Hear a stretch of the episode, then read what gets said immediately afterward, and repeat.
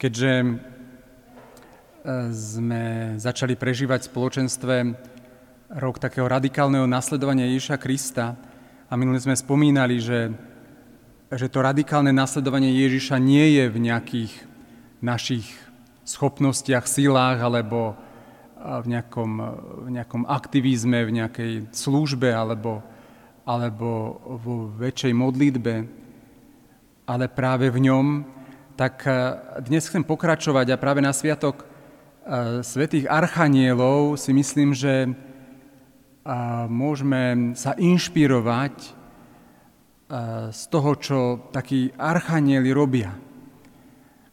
Pretože Michal je bojovník, bojovník najmä teda v, tých, v tom biblickom ponímaní so zlom.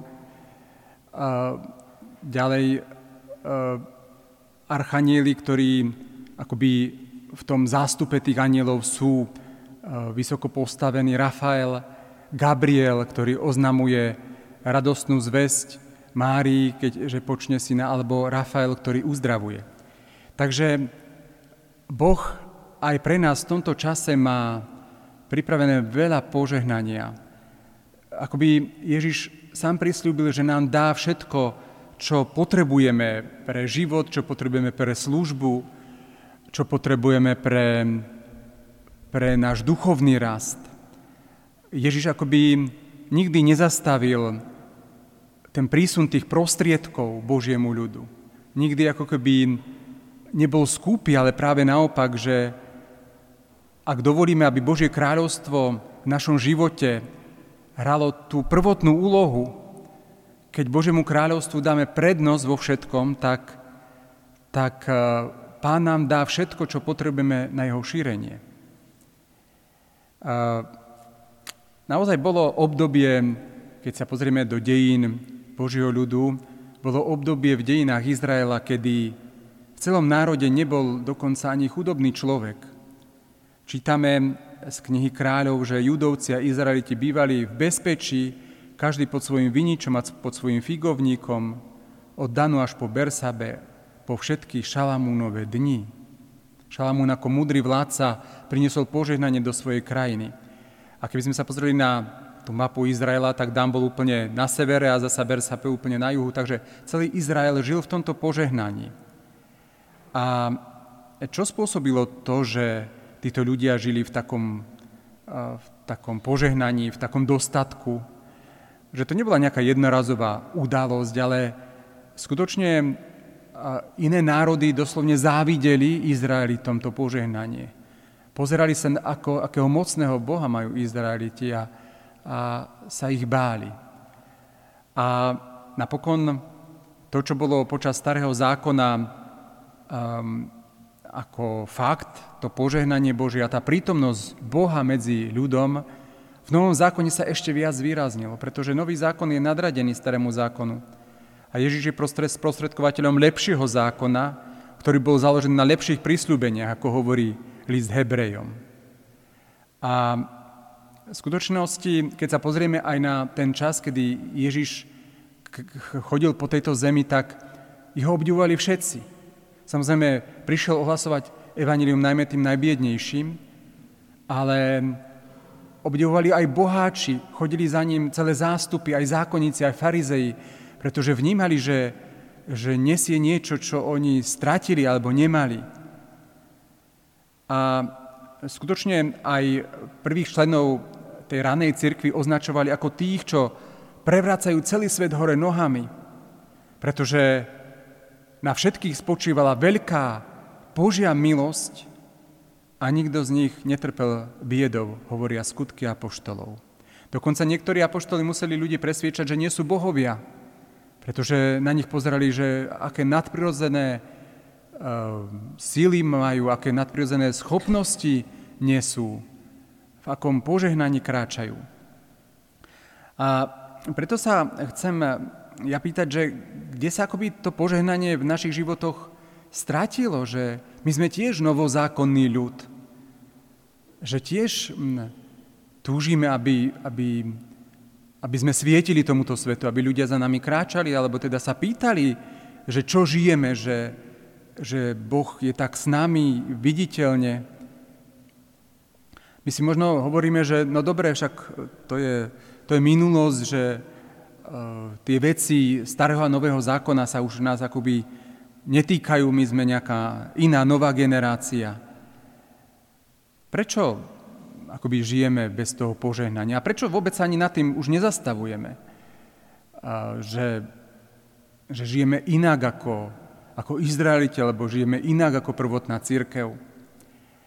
Jednu z odpovedí nachádzame práve u svätého apoštola Pavla v prvom liste Korintianom, kde čítame tieto slova. Nech teda človek skúma sám seba a tak je z toho chleba a pije z kalicha. Lebo kto je a pije a nerozoznáva telo, ten si je a pije odsúdenie.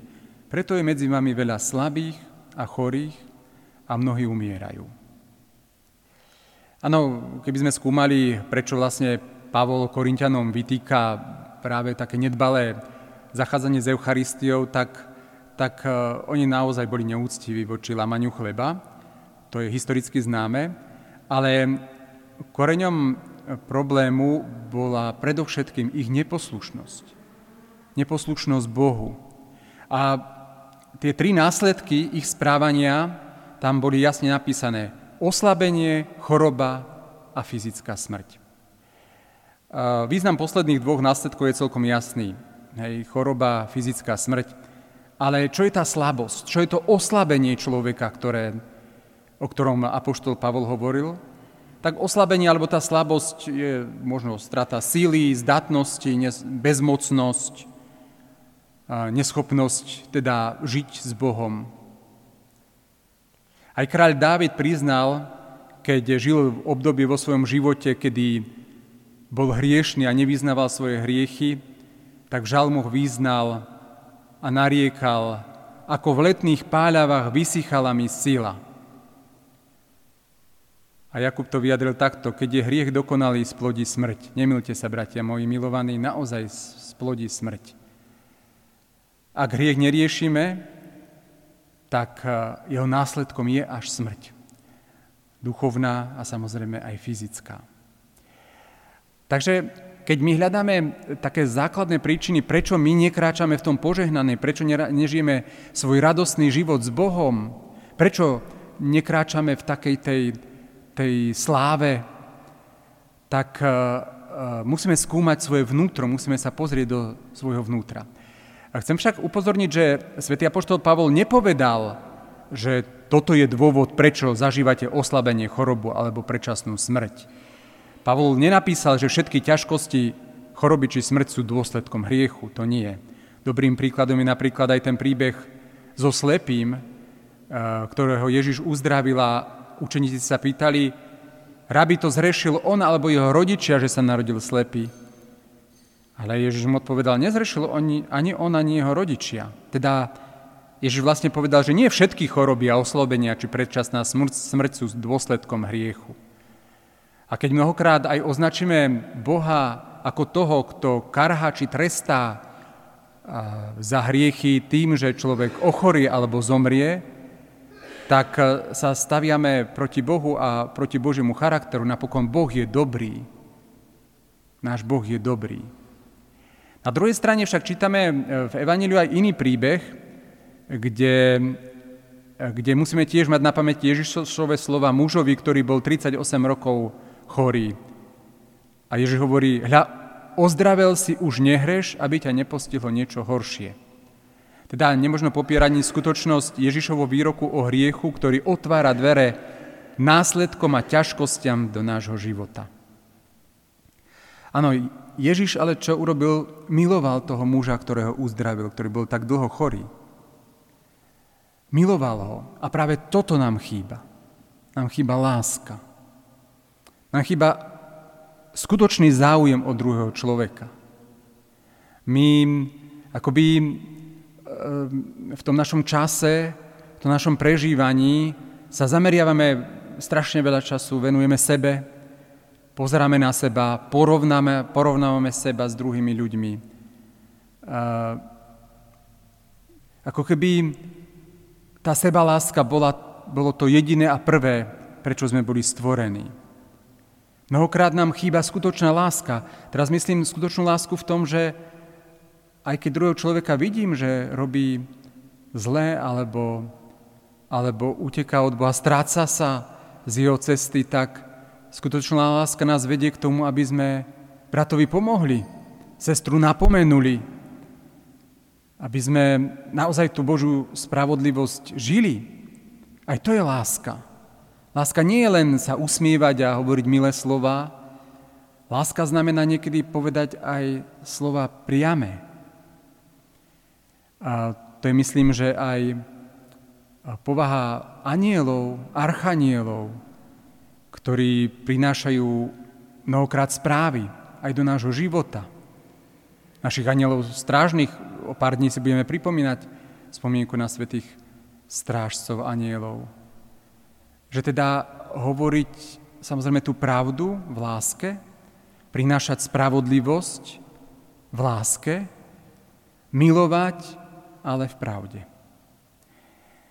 Takže um, ak chceme, aby, sme, aby sa náš život um, tak rozjasňoval, aby sme aj my to požehnanie, ktoré Boh stále dáva ľuďom, stále dáva veriacim, Stále je pri nás, on nikde neodišiel. Aby sme ho videli vôbec, to požehnanie. Aby sme vnímali Božiu prítomnosť vedľa nás, tak potrebujeme očistiť svoje srdce od seba lásky a potrebujeme ho otvoriť druhým ľuďom. Tak až môže ten Duch Svetý v ľahkosťou alebo s ľahkosťou v ľahkosti pracovať v našom srdci, lebo on tam je tiež. Len eh, tá zameranosť na seba, ten eh, egoizmus a ten individualizmus, to srdce zatvára. Zatvára pred druhými ľuďmi, ale zatvára aj pred eh, tým Božím požehnaním. Pred tou Božou prítomnosťou, ktorá sa cez nás chce vylievať na tento svet. Ktorá ktorá si nás chce použiť určitým spôsobom. Preto, aby sme aj my pocitili samozrejme Božiu lásku, ale aby sme o nej ďalej rozprávali, o nej svedčili a ju prinášali. Prosme teda aj dnes